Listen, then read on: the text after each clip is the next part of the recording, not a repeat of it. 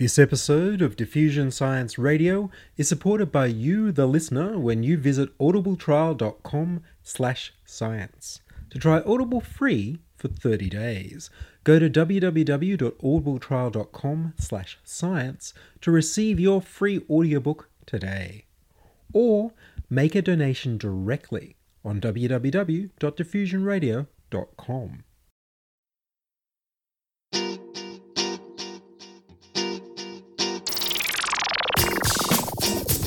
Diffusion. The international science radio show. We have a bouncer on the doors of perception. The good, the bad, the ugly, It gets pretty exciting. the myths, the truths. Toxicology, Astroseismology. magnetism, the dark side. Genetically engineered potatoes. Planetoid. Planetoid. I love that word. Hello and welcome to Diffusion. Sit back and relax while we inject weird and wonderful science directly into your brain. I'm Ian Wolfe. On this edition, crowdfunding science, flying albatrosses, and Lovid. But first up, here's the news.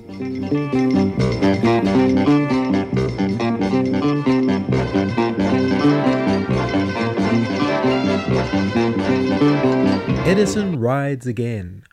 Last week I reported on how a video of vibrating surfaces in a room could be used to reconstruct the actual sound from the room. The researchers used a 50th anniversary recording of Thomas Edison reenacting his first 1877 recording of Mary Had a Little Lamb, performed for a news film crew in 1927. It turns out that while the original tinfoil 1877 recording was lost, another tinfoil recording from 1878 was preserved in a museum, but was too fragile to be played. In Edison's invention, the tinfoil was wrapped around a wooden cylinder and dented by a stylus as the cylinder rotated for recording. It was unwound and stored flat, and then rewound around the cylinder for playback. A team at the Lawrence Berkeley Laboratory at the University of California have reflected light off the surface of the tinfoil instead of using a stylus, and have been able to recover a very noisy copy of the recording. Here's some of the recovered sound of Thomas Edison in 1878 reciting Mary Had a Little Lamb.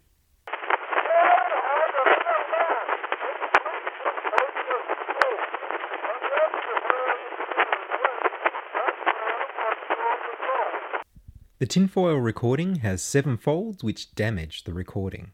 It was judged too fragile to be wrapped around a cylinder as it was originally intended to be played, so it had to be scanned flat using a special microscope and a moving platform. The grooves in the tinfoil encode the sound in an up and down movement from the surface, instead of the side to side movement used in 20th century disc records. This means the microscope needs to be sensitive to the depth of the grooves. They used a color coded confocal microscope to image the third dimension. A color coded confocal microscope takes advantage of the fact that different colors will be focused at different depths by the same lens. Detecting where each color is in focus gives you depth information. The image was processed to model where a stylus would have traced on the tinfoil had it been wrapped around a cylinder to reproduce the sound it would have made. The recording opens with what sounds like two brass instruments being played, followed by Mary Had a Little Lamb and Old Mother Hubbard, followed by laughter. The technique of scanning and reconstructing in software has been used for the 1888 recordings of Bell and Tainter with their wax cardboard cylinders, and later for Edison's solid wax cylinders. But these are not the oldest recordings.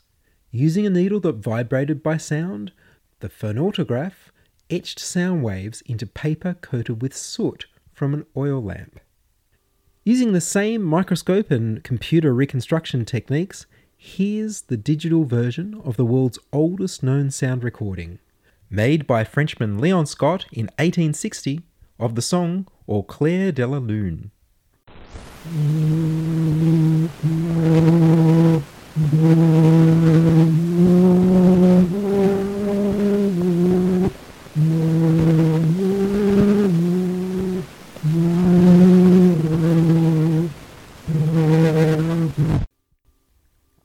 Sydney Mini Maker Fair is coming to the Powerhouse Museum for the weekend of the 16th and 17th of August.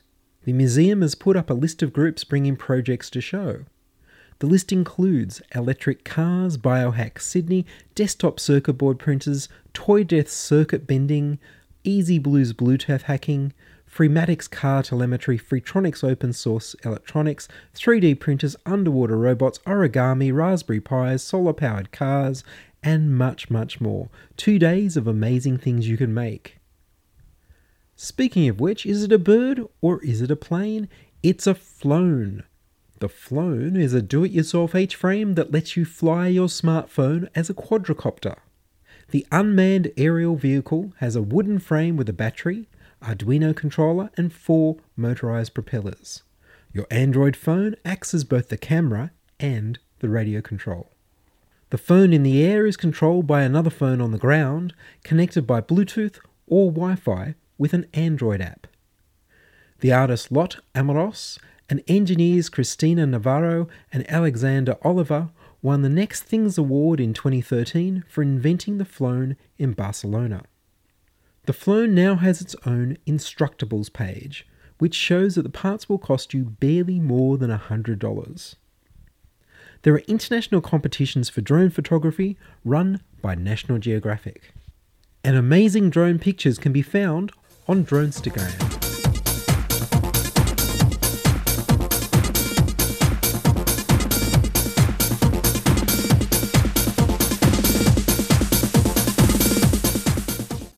You're listening to Ian Wolfe on Diffusion Science Radio. Send email to science at diffusionradio.com. We're brought to you across Australia on the Community Radio Network and podcast over the internet on www.diffusionradio.com. And now, crowdfunding.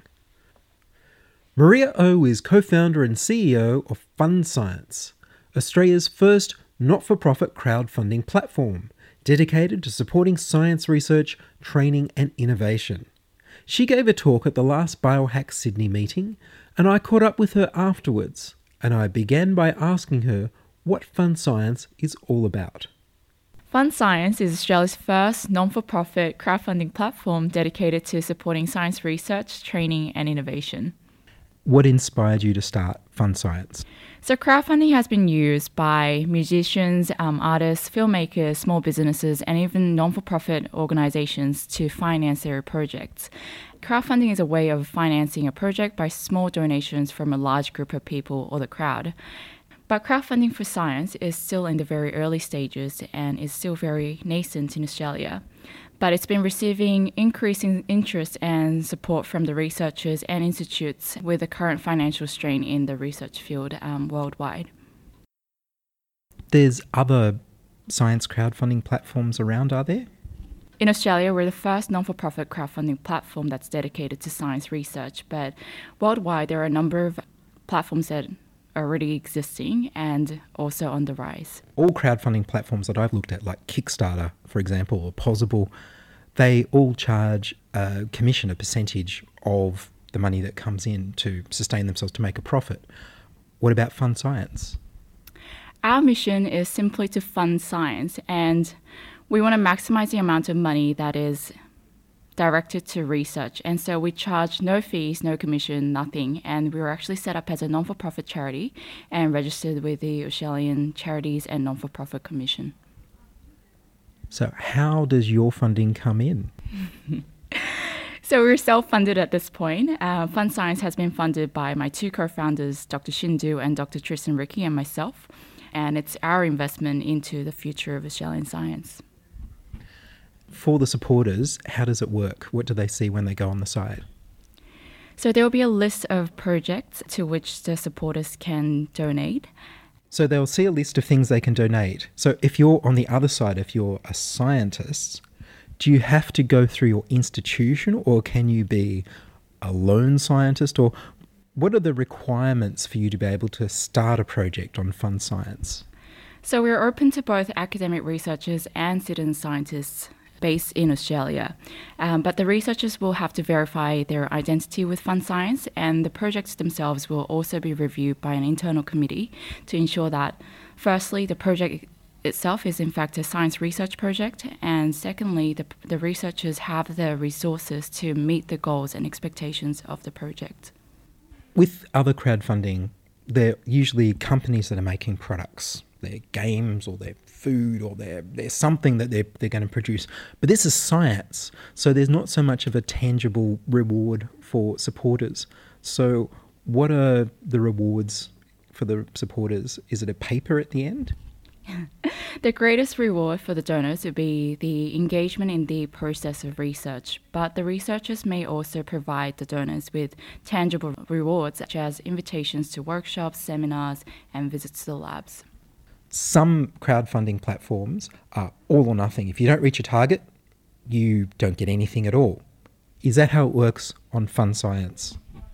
The funding model on Fund Science works slightly differently. We have adopted what is called uh, stretch goal models, and it basically works by stretching out or increasing the funding targets as they are met. So, this is based on two findings. Firstly, it's very difficult to overfund a project that has already been successfully funded. And secondly, uh, people want to be part of something that is already successful. And so it's very difficult to fund a project which doesn't actually peak in its early stages.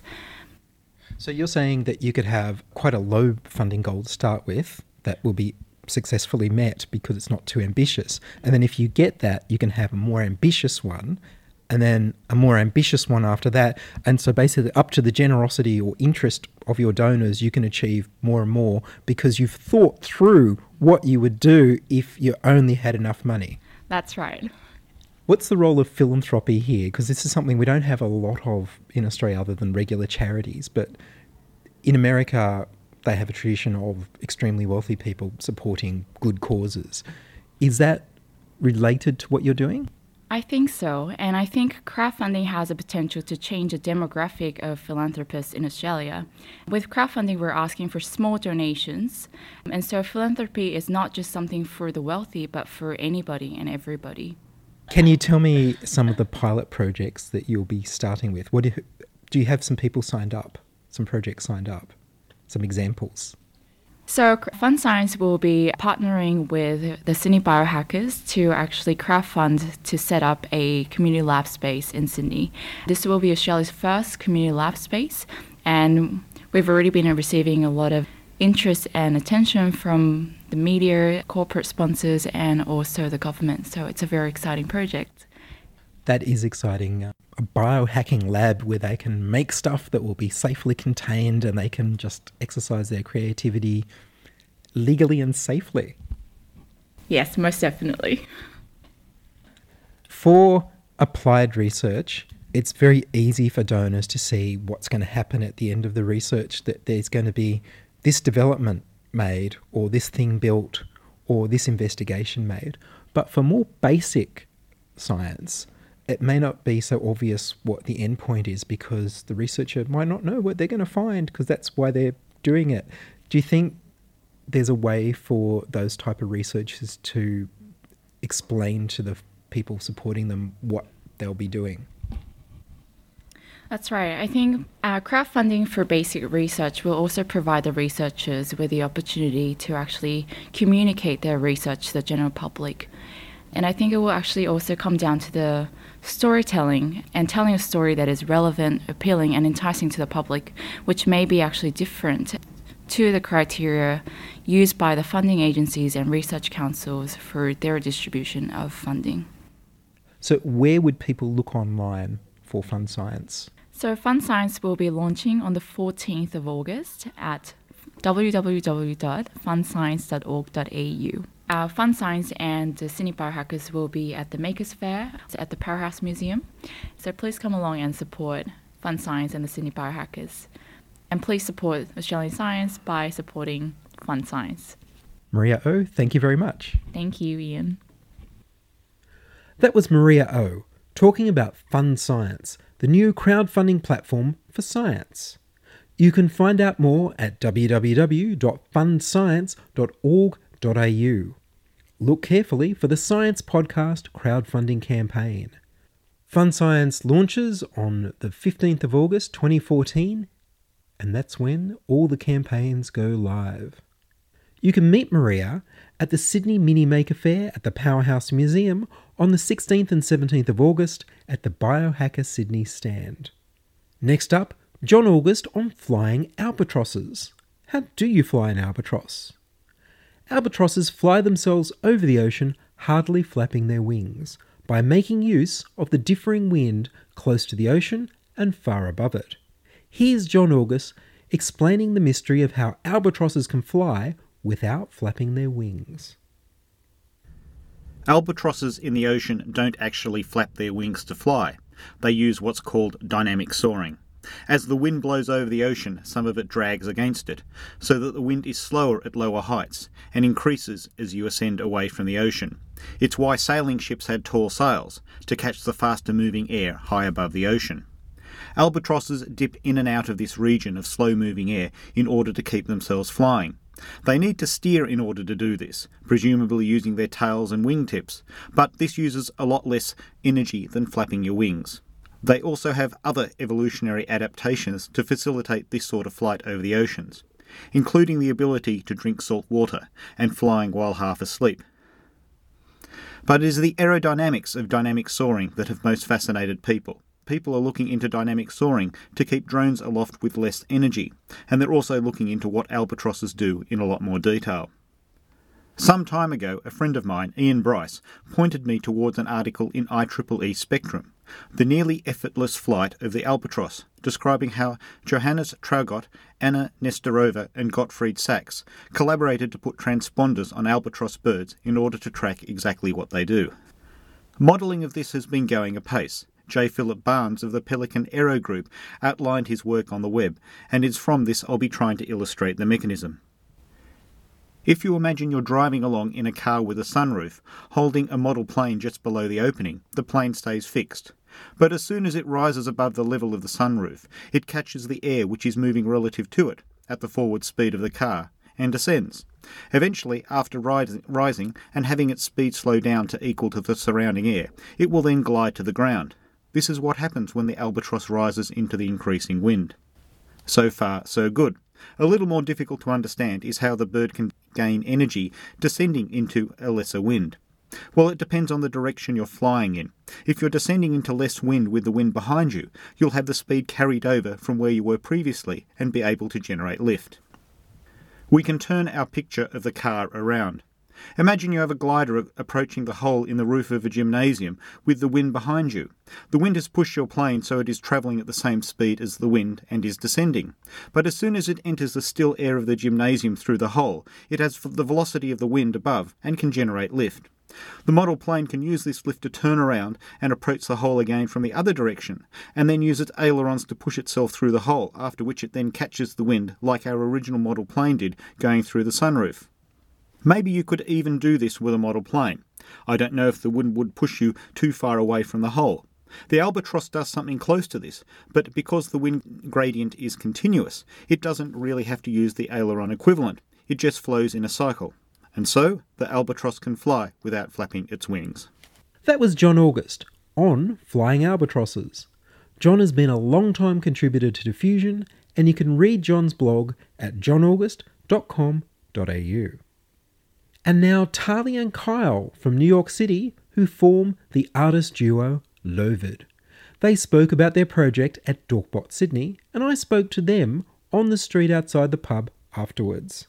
They began the interview by asking me what I understood from their presentation about their art project. So, my summary of what I understood you to be saying is that you're working on a long term project with several other artists of quite different. So, you're working with a choreographer, a porcelainist. He might object to that term. never know. Okay. Um, and I'm trying to remember if there was a, a third type you're working with. no. Um, that was Just it. Just us. We're kind and, of we're and both of you. several different types. Yeah, several different Yeah. types. And so you want to have a piece where there's synthesizers that are triggered by proximity of movement embedded in ceramics. And so maybe ceramicist is better. A ceramist? We call him a ceramicist. I, I, Ceramics. don't know I call said him a ceramist. ceramist. That's the. I When looked it up. say it? I go, looked it's it up. Oh my Once you look it up, you can't. You That's can't It's go on a back. podcast, you know. And so the, there'll be dances that will be at different distances. So you're looking at personal space and public space and social space, and you're exploring all of those themes in a big artwork with all of these different things. And you're doing the synthesizing the electronics and coordinating the whole thing Yeah. and getting the grants to get it all paid for. Yeah. Is Yeah. that is that about right? That's about that's one that's an eighth of what we do. Yeah, that's Well, pretty that's- much that's what I- yeah. that's- That for this no, project, that's this a- that's- project. That's yeah. it. That is the whole thing. Yeah. Yes. So you, need to, And you don't we need have- to say anything. Exactly. You said it all. No, I mean, I guess, I guess for me, what's interesting to think about is where does this project or we stand in relation to other things. Uh, you know, we are visitors, so we want to know. We would love to share our experience, but we also want to know what's the dialogue. So, you know, we know a little bit of what's happening here, but it would be good for us to know what. Yeah. So we're, we don't want to be redundant, you know. Did you do you think you got a little bit of an idea of that from Sorry, seeing but I gotta say, like, some of the other people right? presenting? No, a little bit. It's it's hard to know how representative Yeah. is it, it is. Yeah. Um, given that it was, I guess three pe- three artists. That's true. But And we know some It- other people who work. we know here, some other too. people who work here as well. Yeah.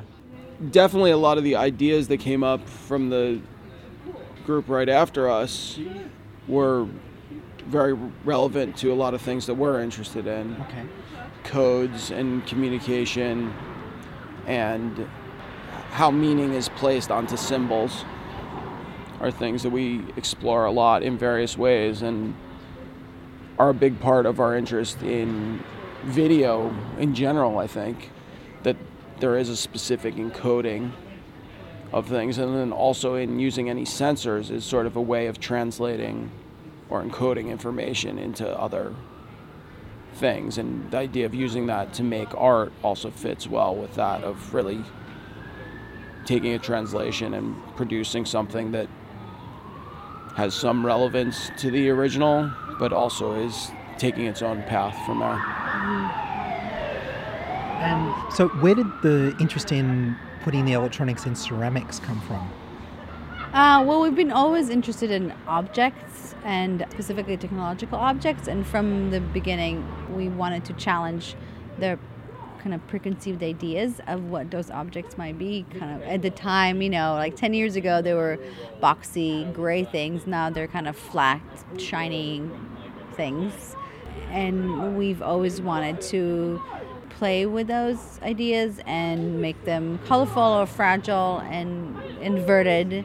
And then uh, thinking of in a more basic, kind of almost domestic way, where ceramic has been specifically had a place in people's lives through centuries and wanted to have that kind of dialogue, bring it, make that connection between a material that's you know very um, natural and also has been around for so long with um, technology.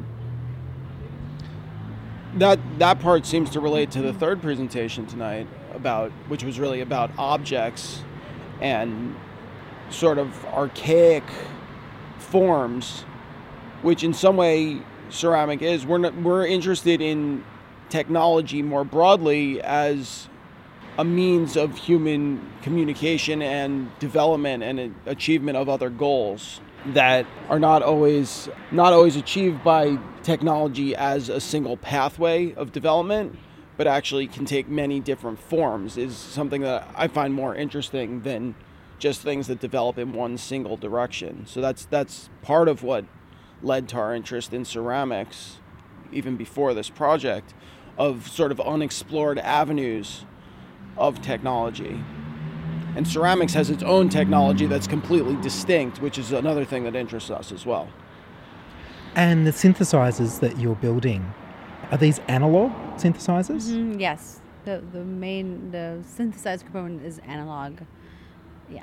But again, in, in the same way, the use of analog circuitry is also something that doesn't necessarily follow the course in which Right. mainstream technology, with air quotes, has has taken things recently, and we are very interested in that, but not as a single course that we only believe in analog or anything like that. And that was one of the questions tonight was about use use of Arduinos in this. And yes, we'll use whatever technologies are, are required to do the things we want, or whatever technologies make sense or don't make sense to do that.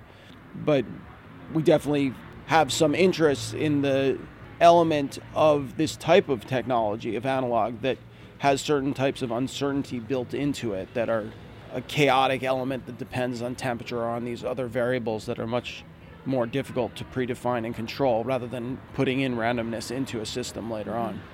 At that point, they had to run off to look after a crying baby. That was Lovid at Dorkbot.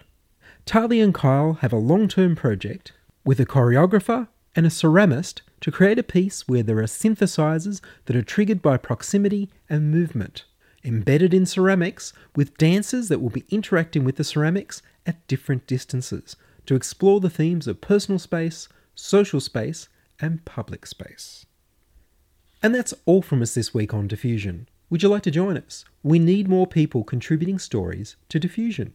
You can send your contributions, opinions, congratulations, standing ovations, gasps of amazement, and helpful suggestions to science at diffusionradio.com. That's science at diffusionradio.com. And please do send me email so I know you're listening and you'd like to hear more episodes. Please like Diffusion Science Radio's Facebook page and rate us on iTunes.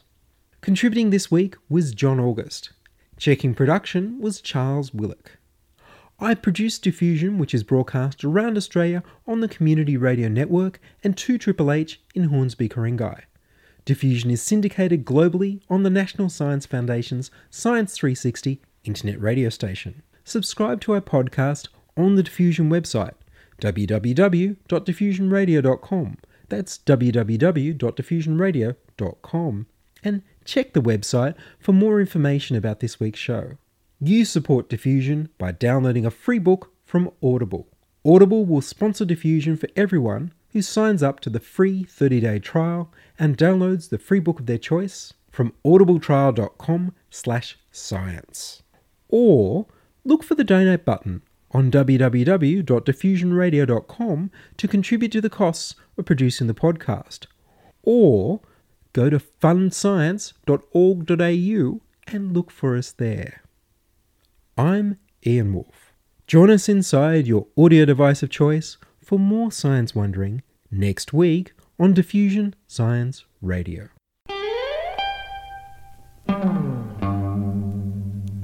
Wrap a rubber band around an empty shoebox. Listen, listen, you hear nothing. Strike the rubber band with your finger quickly. Listen, listen, you hear something.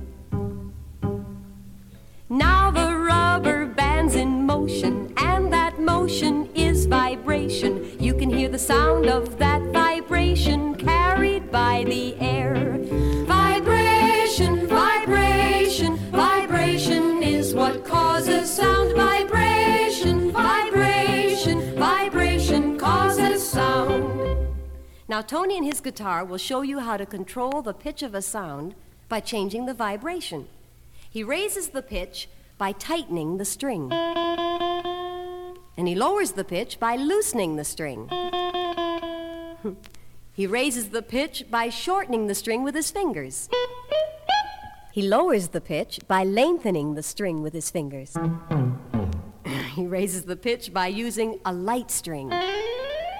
Oh, pretty. And he lowers the pitch by using a heavy string. Boys and girls, you've just heard a scientific demonstration which proves that the pitch of a sound is changed by changing the vibration. Vibration,